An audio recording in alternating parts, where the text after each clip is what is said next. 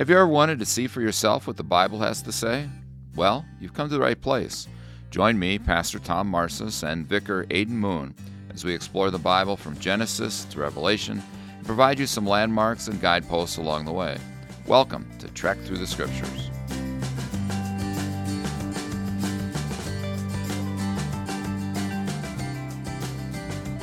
Welcome to Trek Through the Scriptures, Episode 13 Kings for Israel.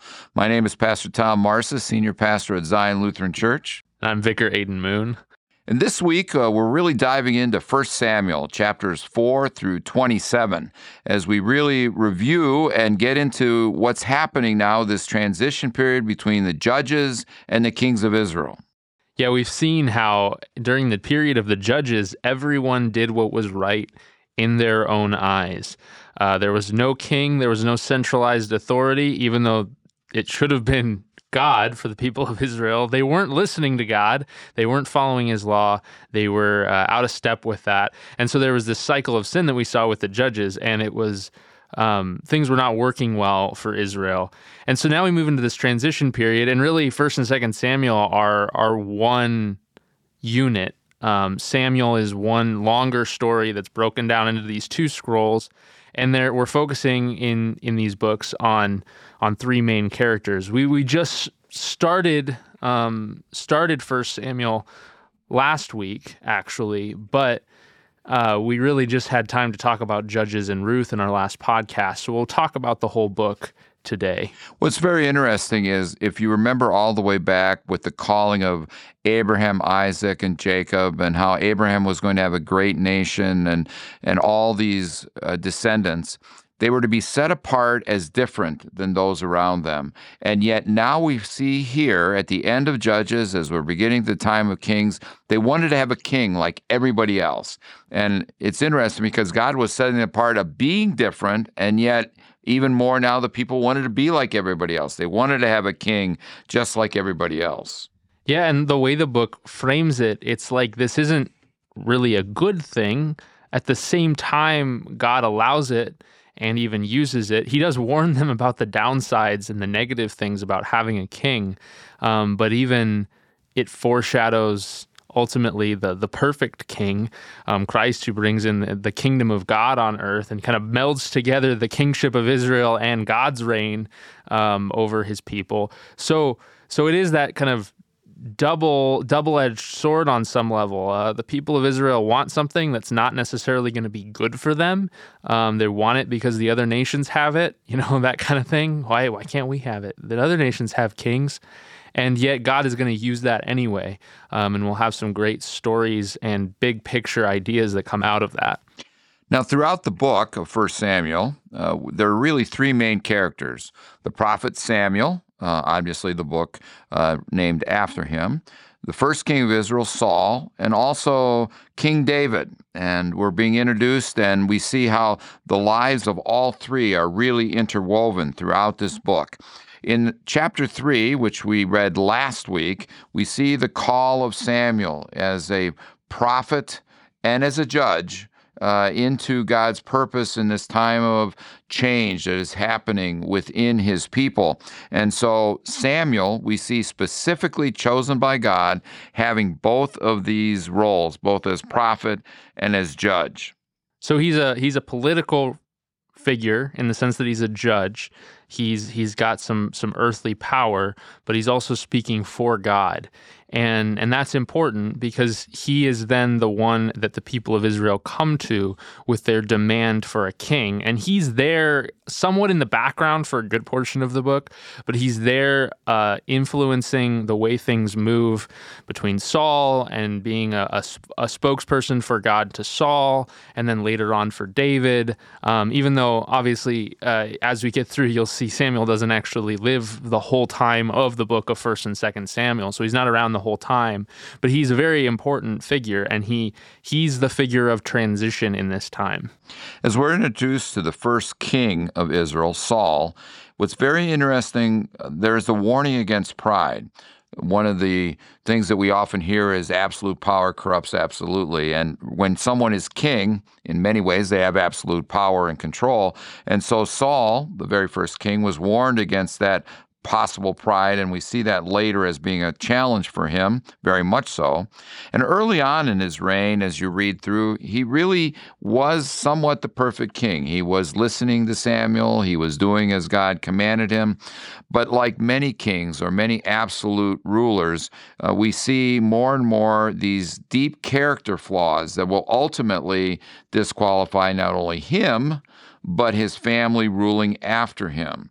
And it's interesting as you read through Samuel uh, how he's Saul is haunted by this evil spirit, and he is becomes very much uh, concerned about those around him. Like he's always worried who's after him, what's happening, and David becomes this uh, foil, so to speak, for Saul because uh, at first he welcomes in David, but then ultimately he sees David hunting him, going after him, or at least the idea that he is hunting him when David's not hunting him, and then ultimately his being rejected by God. And so that transitions us into the second king of Israel.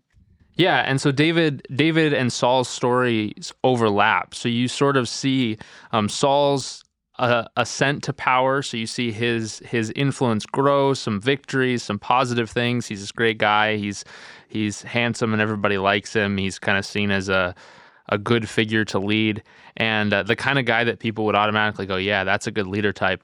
And so you see the ri- his rise, and then right about the peak of that, and after he is being, um, well, after he's rejected by God for a few different things that you'll see in the reading, is when David shows up on the scene. And so you see David's rise happening is the same time as Saul's fall.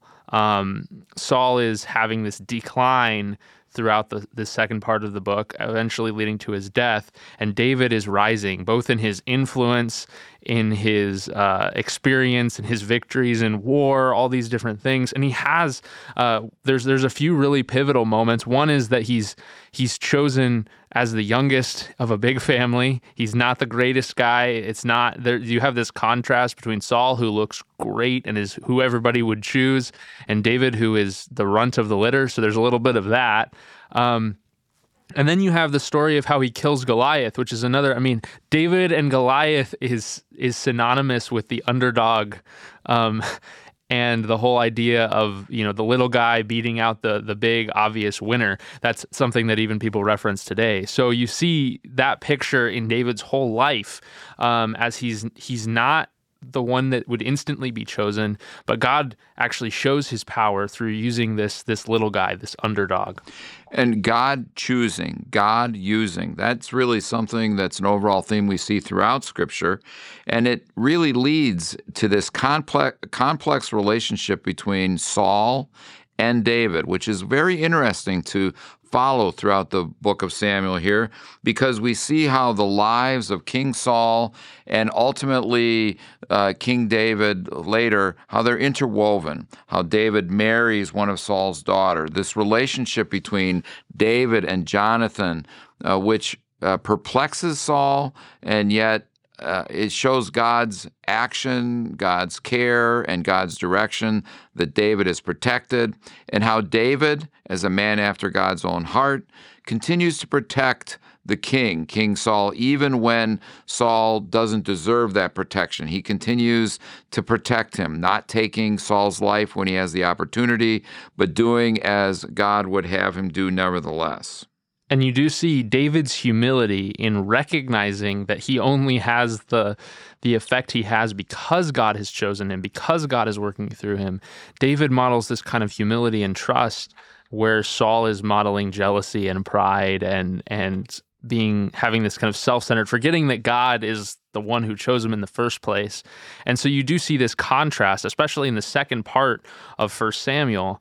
And yeah, like you said, this it almost reads kind of soap opera y in the sense that you have these uh, intertwined family things, and um, Saul seems to just hate David one moment and then he's apologetic the next, and it's back and forth. You see someone who is um, definitely the villain by the end of the story, but also is a a sympathetic character for Saul. Saul is a sympathetic character because he's he's really tormented by his own demons, literally.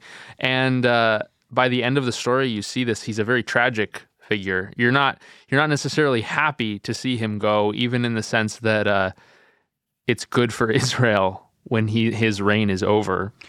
As we go through the book, you really need to see how these three characters, Samuel, Saul, and David, interact with one another. And to really understand the book of 1 Samuel, you have to see how Samuel, Saul, and David are working together, mm-hmm. sometimes working against each other, and how that's happening. But there's also other minor characters that we need to understand. One would be Hannah, Samuel's mother, and her faithfulness, even in the midst of seeming that she was not going to have children, and how God would use Hannah to bring about Samuel, who would be the last great judge and prophet for the people.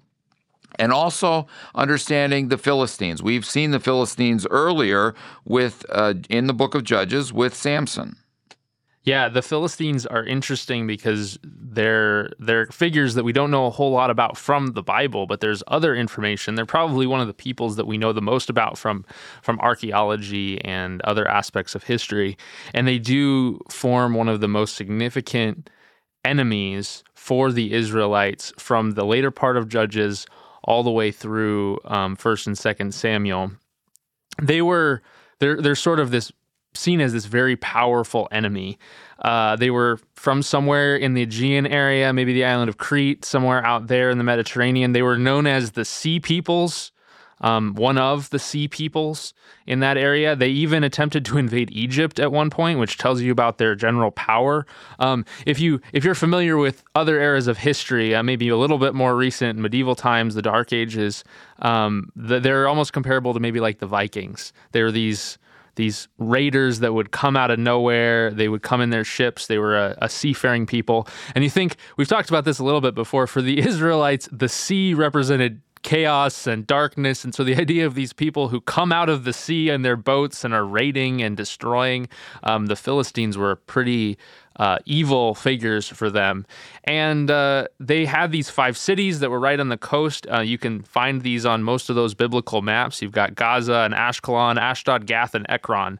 Um, those five cities. And you, if you're uh, reading through the story, you'll notice that Goliath is from Gath.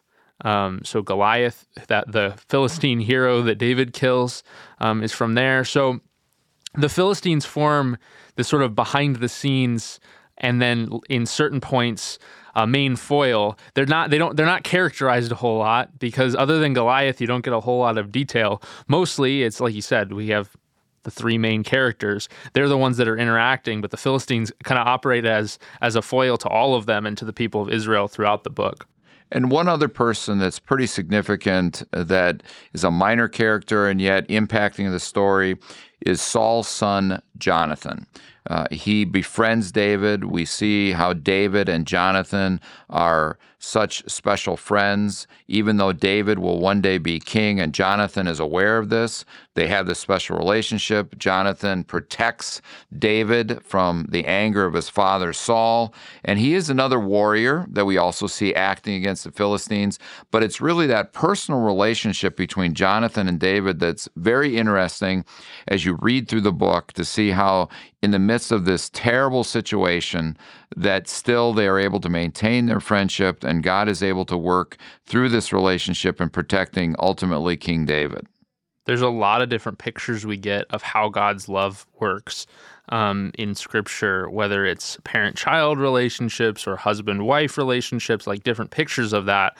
And, and, David and Jonathan give that element of friendship imagery, um, that imagery of faithfulness, even when it doesn't benefit uh, us personally. And uh, Jonathan is a pretty unique picture of that deep friendship that, that can be between um, friends to the degree almost of brotherhood.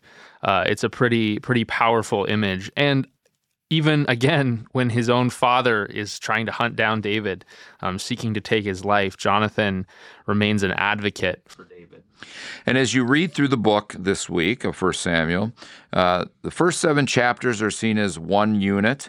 And then 8 to 10 as Saul is chosen as king.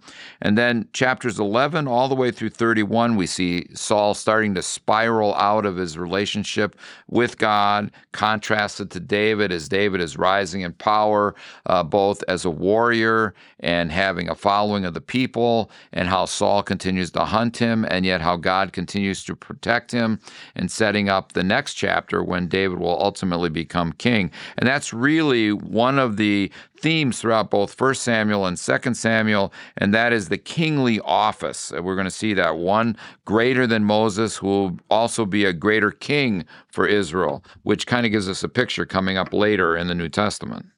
Yeah, it's there's no like one to one with with Christ and p- things in the Old Testament in the sense that Jesus doesn't match up exactly with any figure, but he in the, they're all smaller pictures. Um, these figures like Moses, like Joshua, like Samuel are all are all pictures of part of what Jesus will do and who he will be.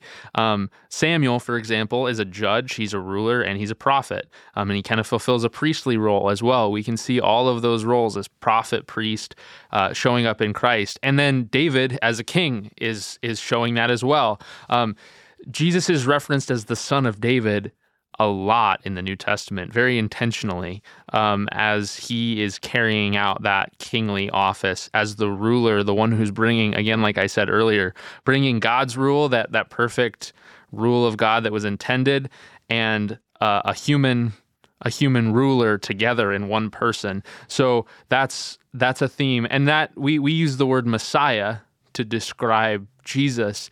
And that's a reference back to that action of anointing. anointing. Uh, anointed one is what Messiah means. And you'll see that in here uh, when we read about David and him being chosen. That's what Samuel does. He anoints him with oil. He pours the oil over his head um, as a sign to point towards that office that he is being chosen for by God. And so the Messiah, the anointed one, is the one who will ultimately fulfill that role, who will be the greatest anointed one.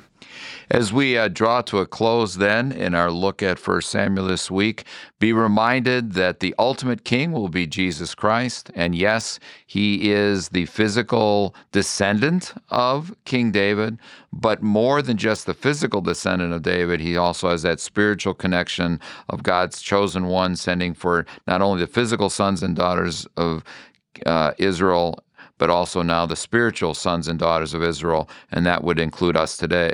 Today, so as you read through Samuel, see that connectedness uh, through to the New Testament, but also that interconnectedness between all three of the main characters: Samuel, Saul, and David. As you draw that to a close, may the Lord bless your reading this week, and we'll speak to you again next week in our next episode of Trek Through the Scriptures. Lord's blessings.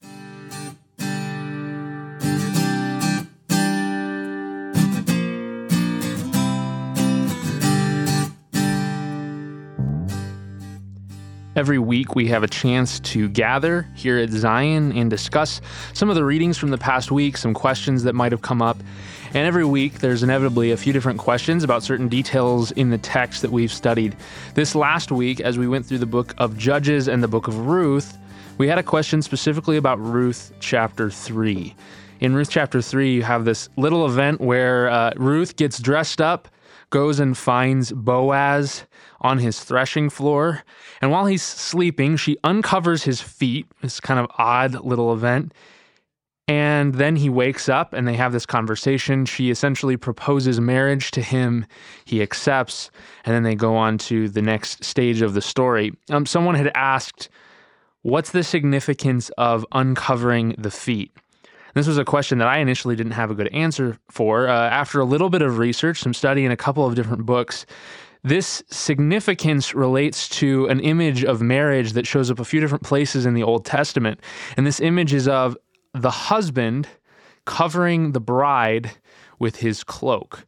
Um, this is an image used of God and his people Israel, um, kind of this metaphorical image of husband and wife that shows up a few different places in the Old Testament.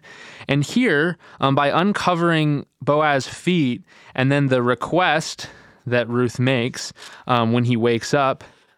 She says, uh, this is in chapter 3, verse 9. She asks him, she says, I am Ruth, your servant. She asks him, Spread your wings over your servant, for you are a redeemer. So she's essentially asking for him to be the redeemer of her, of her mother in law, Naomi, um, to buy back the land, to take on the role as her husband. So it is a marriage proposal, essentially. And it gives him then the opportunity to, as it says, spread your wings or your cloak over her uh, as a symbol of marriage. So it's it's a it might seem a little bit odd as a marriage proposal to us. It's not the imagery we would typically associate with it. But the uncovering of the feet and then the opportunity for him to cover her with his cloak is a symbolic image of the request of marriage. And as the story goes on after this, we see that Boaz accepts and then he also makes sure he's going to carry out the rest of the legal requirements. That's why the next thing he does is goes and finds the closer relative who actually has the right to the land.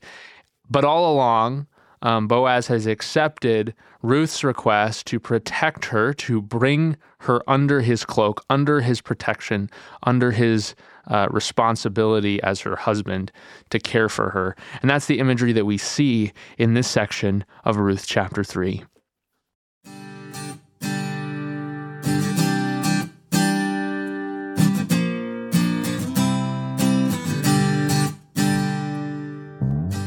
Thanks for joining us on our trek through the scriptures this week.